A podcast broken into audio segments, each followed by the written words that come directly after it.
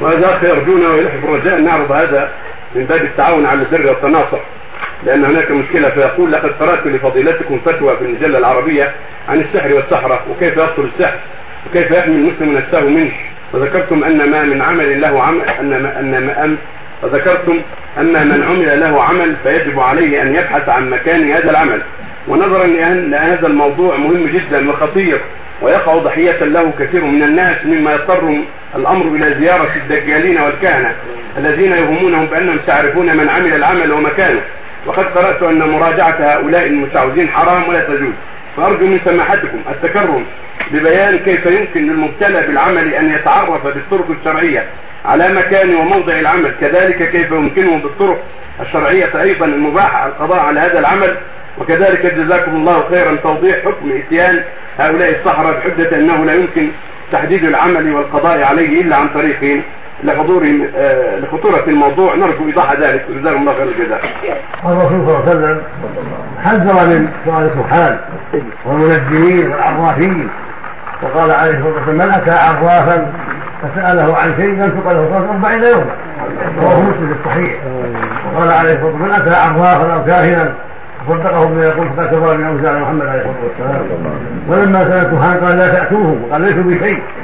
قال ليس منا من تطير تطيرا وليس منا منا من تكهن تكهننا وليس منا من سحر أو سحر فالمؤمن يحذر هؤلاء ولا يجوز سؤالهم ولا إتيانهم. لكن لو عرف في اي طريق ما دل على مكان العمل المسحور فإنهم يتخذون أشياء يدخلون فيها السحر من عقدهم وبنائهم قد يتخذون شعرا ويربطونه بأشياء ويجعلونه في مكان خفي قد يتخذون أشياء أخرى. فلو قدر أنه علم ذلك من طريق من طريق بعض الصبيان أو من طريق بعض الناس إذا راوهم فإنه يشركوا ومتى اشركوا بطل امرهم واذا كان الحمد لله أمر ميسر لا يحتاج إلى هذا كله وهو الدواء والعلاج بما شرع الله سبحانه وتعالى. فإن الله جل وعلا شرع العلاج بكل داء. ما أنزل الله إلا انزله دواء. فعلاج السحر وحبس الرجل عن زوجته موجود بينه أهل العلم وهو في كتاب الله عز وجل.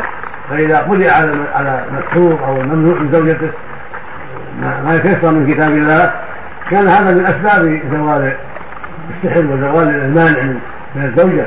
وهكذا إذا قرئ له في ماء وصب على منه وصب على يتروش به كذلك. زال هذا الشيء وربما جعل فيه أيضا من السدر سبعه سبع اوراق تسع صدق وتجعل في الماء أيضا. هذا أيضا من النافع. ولو قرئ بدون السدر نفع بإذن الله. يقرأ آية الكرسي والفاتحة.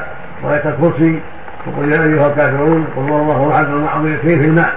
ويقرأ آيات السحر المذكوره في سورة الأعراف. وأوحينا إلى موسى أن اقع عصاك فاذا تلقه ما يكفون ووقع الحق بطل ما كان يعملون فغلبوا هناك وانقلبوا صاغرين وايات السحر تاتي في يونس. وقال كما كل كل ساحر عليم.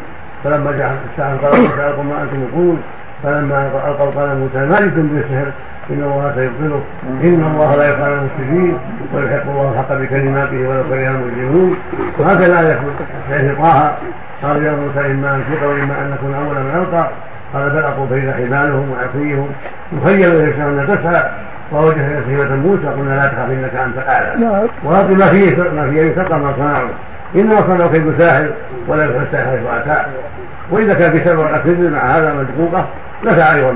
ثم يقرأ في اللهم رب الناس أنزل الناس شافي لا شفاء الا شفاء شفاء لا يغادر سقما ثلاث مرات. بسم الله الرحيم من كل شيء يزيد. ومن شر كل نسأل وينحاس الله يكفيه الله الرحيم ثلاث مرات هذا بإذن الله. إلا ما شاء الله ولا تشكر إلى الله ولا حول إلا بالله. ما شاء الله كان وما لم يشاء لكم ولا حول ولا قوة إلا بالله. هذا كله بإذن الله من أسباب الكتاب. وقد عولج به ناس كثير وبرئوا بإذن الله من هذا الشيء. وهو موجود في يوسع من مكتبنا من دار الافتاء يوسع في الصحف ويوزع من أراد الورقه ياخذها ويستعمل. ينتفع بها. في المكتب هنا في البيت وفي دار الافتاء يطلبها الورقه التي في علاج السحر وعلاج الزوج من امراته وهو بعد الله نافع ومجرد وقد ذكره أهل العلم. وكذلك ذكره الشيخ عبد الرحمن الحسن رحمه الله في شرح التوحيد في فتح المجيد شرح كتاب التوحيد في باب ما جاء في النشرة في كتاب التوحيد نفسه. ذكر هذا العلاج وذكره عن أهل العلم.